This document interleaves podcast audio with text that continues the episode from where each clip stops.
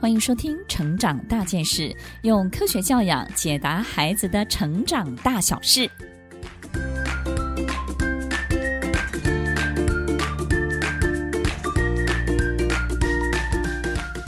这一集要分享的主题是怎么办我的孩子总是爱取笑别人。当我们的孩子取笑别人的时候，我们也会很尴尬，对不对？而且呢，我们也觉得孩子不应该这样。我们可以看到其他孩子的优点，但是为什么我们的孩子总是喜欢透过这样的方式跟其他人相处？而且我们也会非常担心孩子的人际关系会因为这样变得很糟糕。当孩子自尊心很高、挫折忍受力很低的时候，可能就会借由取笑别人、压低别人、削弱别人来建立自己的自信心。因为透过努力、透过考功课、考试第一名来建立自信心太慢了。只要透过嘲笑、嘲弄别人，这个速度比较快一点。所以很多孩子都会透过这种方式来迅速的建立自己在团体当中的这种领导的地位。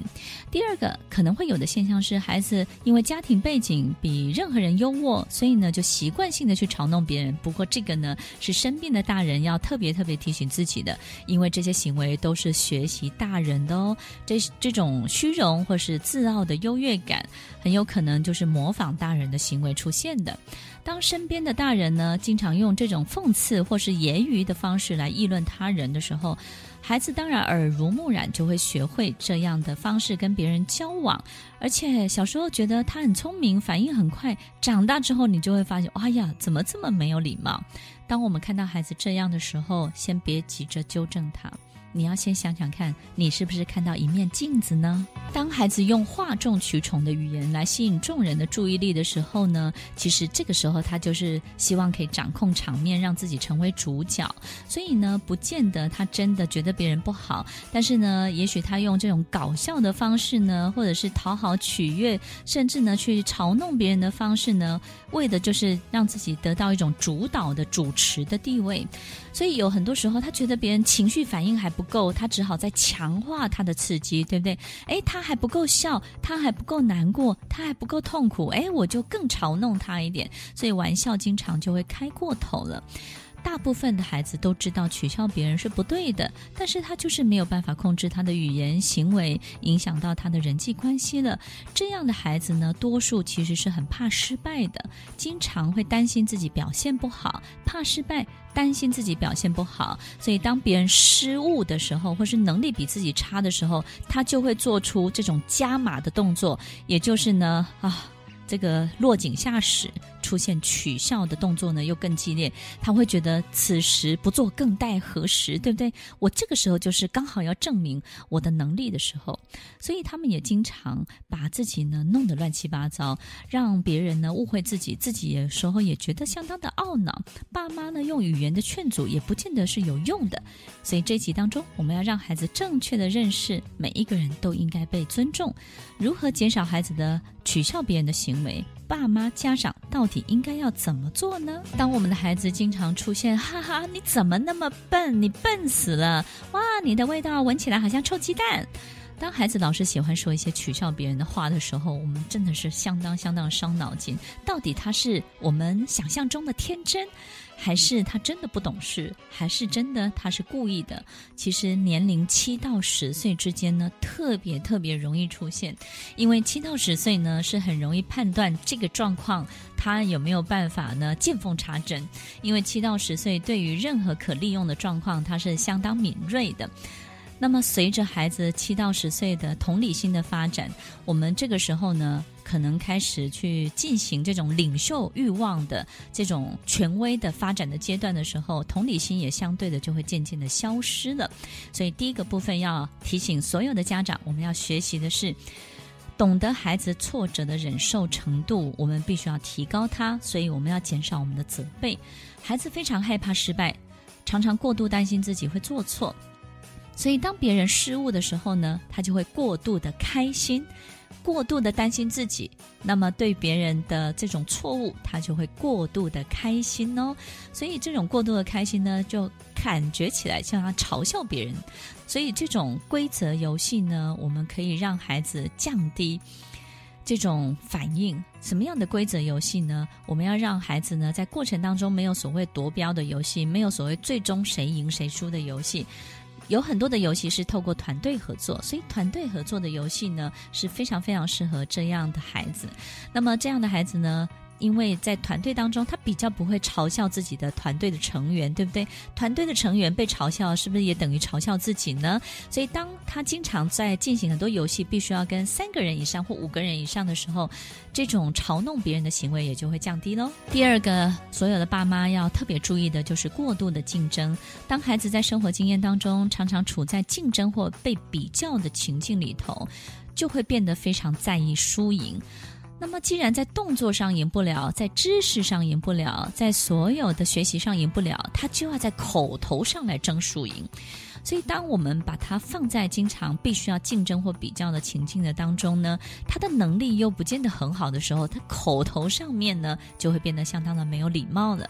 所以，特别容易发生在兄弟或者是姐妹两个年纪很近的时候，特别容易发生。在家中呢，尽量减少比较；于是呢，在学校也要尽量做到这件事情。我们在学校里头才会让孩子变得比较健康、比较快乐一点，不会被边缘化，也不会被别人讨厌了。那么，透过吸引同才，让孩子呢可以减免这样的情形。那么，这个同才的意思就是说，我们经常让孩子一起出去野餐的时候，穿同样一件衣服，跟他的同学穿同样的衣服，戴同样的帽子，背同样的背包，让孩子在。团队当中的很多的表现不不会有太多被比较的，比如说我们是红色团队，我们是蓝色团队，用这种方式呢，让孩子感觉到不需要去凸显自己，反而必须要去凸显这个事情本身的有趣性，回到事情当中，而不是回到个人的经验当中。这种透过同才跟同才之间的等号法则，所以比如说，我们不要让孩子今天你带面包。然后呢，他带他喜欢吃的东西，每一个人带一个他喜欢的玩具。那这样的孩子呢，可能就会经常告诉别人说：“你的玩具最难玩的，我的玩具最好玩的。”如果今天大家带的呢都是积木，而我们把所有的积木贡献出来，去组合出一个从从来没有见过的、前所未见的这个积木的最后成果的长相，那这样是不是很好呢？所以透过这种方式，让孩子在等号法则的过程当中，不会有这种需要凸显自己的需求哦。最后一个要跟所有的爸妈分享的是，当孩子呢，呃，在前面叙述的这几种状况当中，也许你都做到了，但是他可能还是会有这种嘲笑。别人的这种机会，或者是说已经习惯性的形成他某一种性格的时候，到底该怎么办？这个部分呢，相当相当重要。所有的爸妈，也许你可以写下来，也许你可以好好的记在你自己的心里头。喜欢嘲弄别人的孩子，通常他都生活在一个父母亲感情不好的家庭里头。当父母亲的感情不好，经常每天都是争吵的时候，这个孩子呢，在学校在外面的环境就会呈现出来，喜欢去取笑、嘲笑别人。所有的爸妈知道这是什么原因吗？那是因为当孩子活在一个非常争吵的关系、不稳定的关系、经常会火山爆发的关系当中，孩子会觉得自己是做错事情的那个人。是不是因为我做错了什么，所以爸爸妈妈才这样子？那一定是因为我不好，一定我我是一个糟糕的孩子，我是一个很不乖的孩子，我是一个大家都不喜欢的孩子，我的家庭才会这样。其实孩子的心理学，儿童的心理学里头，所有的孩子都会导向这个部分的思考。当他们觉得自己很糟的时候，他在学校里头，一则呢会变得更加的自卑，二则呢就会变得非常的自大。他会觉得，我在家里没有办法，但我在别人面前我就要表现的我很强，然后呢，我不要让别人看出我是来自于一个不健康的家庭，我要让所有的人都羡慕我，我要让所有的人都嫉妒我。当我来自这样的家庭的时候呢，我反而要表现得。特别的与众不同，特别的极端，让别人完全察觉不出、感觉不出我的父母亲感情不好，然后我是一个不健康的孩子，我来自不健康的家庭。